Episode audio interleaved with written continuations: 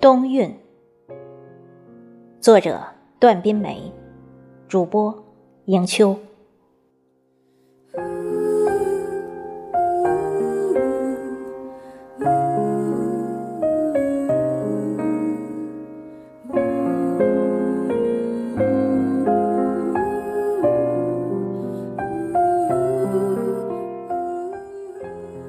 我似乎并不曾在广漠的天宇中寻找过他的脚步，但他却真正的来临了。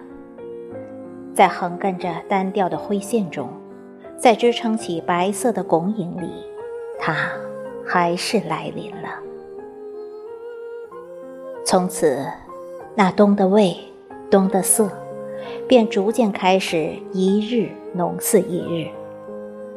带着一缕灰色的悲哀和闪烁不定的希望，一直融进空阔的苍穹，过滤着你的视线，凝聚着你的哀愁，而后，让你感到一片冬的清冷。一夜的东风，洗涤了一切秋韵点缀的残物，于是。世界便在所剩的光压枯草中，抖的变得一片凉凉然了。孤零的、可数的枝桠在古老的塔楼之间摇曳着，刻下一片空旷的剪影，灼灼闪烁着一层春秋少有的空寂和落寞。而人的眸子，也从那悠远的鸟之悲吟和回旋中。平添了无端的伤感和忧愁了。当凌晨，远方的天际升起第一抹淡红的时候，黎明的曙色似乎爽朗动人，但飒飒留下的缕缕初寒，却已暗暗鞭人击鼓了。人生的真谛，却属一个悲愁的组装，伤感。惆怅总难免被人所续写，但这冬也过于惨淡了，凝重了，寂寥了，恍似一个难醒的噩梦，焦渴挣扎，不愿自馁，却又不得不用冷酷来弥扫一切尘埃，以求得肃静的美的清蒙。世界。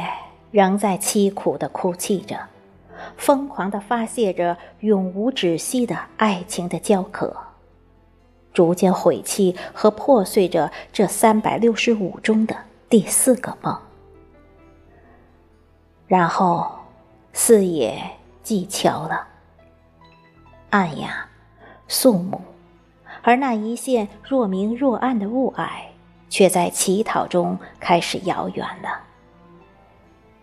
唯有那兀然独立的几多荒草，在仅有的一丝暖意中狠命地摇晃着，流连徘徊于这个冬季荒凉的郊外。生有一种生观，死有一种死观。从苟且的死飞向磅礴的死，不会有多大的隔阂吧？那又何须用犹豫来求得人生最后的沮丧与黑暗？五，假如那只寒风中的芦苇失去了求生的信念呢？鬼使神差的，竟走进这阴沉沉的郊外了。阳光似乎不再是一张苍白的纸页，但空荡荡的，空荡荡的怕人。可以把自己弹射到任何一个角落，将火热淡忘与憧憬，然后再带着受痛的伤口走向来时的路。而雀群那呼啸的起落，却成了他冬日的诗意了。而且，还有亮绿的麦，凭超敏锐的眼球知道。这绿，不是死恋，不是疏离，却是冬日灰幕中的晶莹，点缀着荒凉的这一片。哦，明春，他将怎样面对人生呢？冲撞，亦或是奋飞？于是，便有雪了。尽管一切如初，但晦涩中却开始纯洁。干涸的天宇滚落着凝固的泪珠，紧抱着受难的灵魂飘荡着，顷刻化为密结。而自己燃得正旺的希冀一下飞得高远了，再回首时。却已被雪雨淋湿了发髻间的欢愉。回到家，已是夜幕了，没有星星，也没有月亮，远处的灯火无声地投下模糊的孤影，诉说着一片情思悠远的悲凉。